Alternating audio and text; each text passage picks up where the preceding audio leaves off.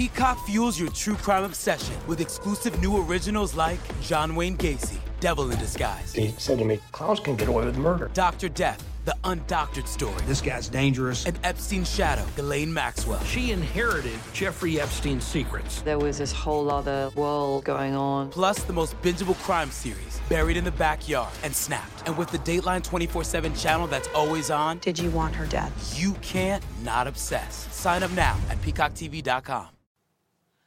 Halloween is a time for spooky costumes and kids going door to door trick or treating, a night of ghost stories and horror movies, and tons and tons of candy and pizza. It's a time for fun and a time to get into the spooky side of things like ghost tours and digging deep into old urban legends like the Mothman, aliens, and ghost encounters.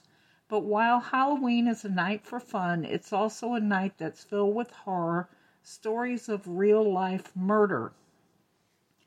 Halloween night, before we begin, I'd like to welcome any new listeners and subscribers. I'm your host, Kathy, and welcome to Inner Darkness Podcast. For those returning or those who have been with me since the podcast started, thank you for coming back again and again. Now, on to the show. On Halloween night, roommates Adrian Insogna, Lisa Mazzara, and Lauren Minza had spent the night handing out candy to trick or treaters that rang the bell at their home. By 11 p.m., the lights were out, and all three women went to bed for the night. Adrian and Leslie to their upstairs bedroom, and Lauren to her downstairs bedroom.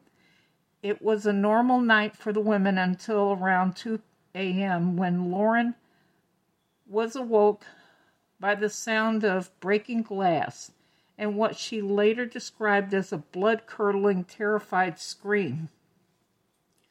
Worried about her roommate, she slowly went upstairs, but stopped when she heard the sound of heavy footsteps coming down the stairs towards her. She turned and ran and hid in the backyard when she heard someone climbing out of the basement window and running off. When she headed back inside and went upstairs to check on the other two women, she found Leslie face down in a pool of blood Adrian was crouched down behind the bed, still alive but bleeding heavily. Lauren tried to call 911 on the house phone, but the line was dead. She called them from her cell phone while running out to her car and driving away. She later said that she was scared that the person who attacked her roommates was still in the house. Paramedics arrived quickly, however, it was too late to save the two women. Lauren was dead already, and Adrian would die very soon after the uh, paramedics arrived. Both women had been stabbed multiple times. While investigating, police found cigarettes and DNA that didn't belong to the two victims, but it would take time for a match to be made to the DNA sample found at the crime scene. Adrian, it seemed, had heard the attack on Leslie and run to her friend's defense, sustaining fatal stab wounds herself in the process.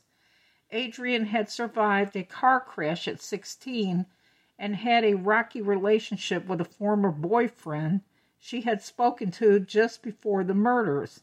Leslie, who was a former beauty queen, and had recently moved to California from South Carolina, had a circle of friends, and worked at a winery. The local area reeled from the savage murders because the suspect hadn't been caught immediately. Napa police believed that Leslie was the intended victim, with a theory that when she had been attacked, she had been sleeping when she was first stabbed and had attempted to run away from her killer. That she headed for Adrian's room, who had heard the attack and tried to help her friend. Police interviewed more than 1,500 people, obtaining DNA samples with no matches or further leads, because they believed whoever had committed the murder had become obsessed with Leslie and waited for the perfect moment to strike. After checking the multiple DNA samples with no match by September 2005, almost a year after the murders, a public release about a cigarette butt and the fact that they were Turkish gold, a variation of camels, was made known to the public in hopes someone knew something. Eric Copple, who had married Adrian's best friend during the year, followed the two women's death, showed up at the station with his wife, Lily, and other family members. Like everyone else, he had heard about the Turkish gold cigarettes being found at the crime scene and believing he was about to be caught, confessed to having killed Adrian and Leslie. By January 2007, Eric Copple was sentenced to life in prison after a plea deal was agreed upon by Adrian's best friend Lily. She spoke in full support of her husband, going so far as to tell him that there was nothing in the world that he could do that would make me love you less. Although she did later divorce him, as of this episode, Eric Copple remains behind bars, where he is serving two life sentences without the possibility of parole. Thank you so much for listening. If you have any recommendations, please feel free to comment or contact me. I'm on all social media and they are all linked on the page. If you would like to support the show, you can find me on Patreon, which is linked as well. Please feel free to leave a like, a rate, and a review if you like the show. I'd love to hear from you guys as well as your thoughts on the case. Please be respectful to the parties involved, and until next time, take care. You might like absolute silence or lo fi beats.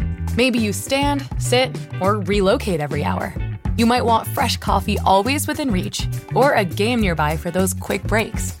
Whatever your work style, you deserve a setup that inspires. And Best Buy tech experts can help you online, in store, or at home so you can find what's right for you. Work for you space achieved. Details at bestbuy.com.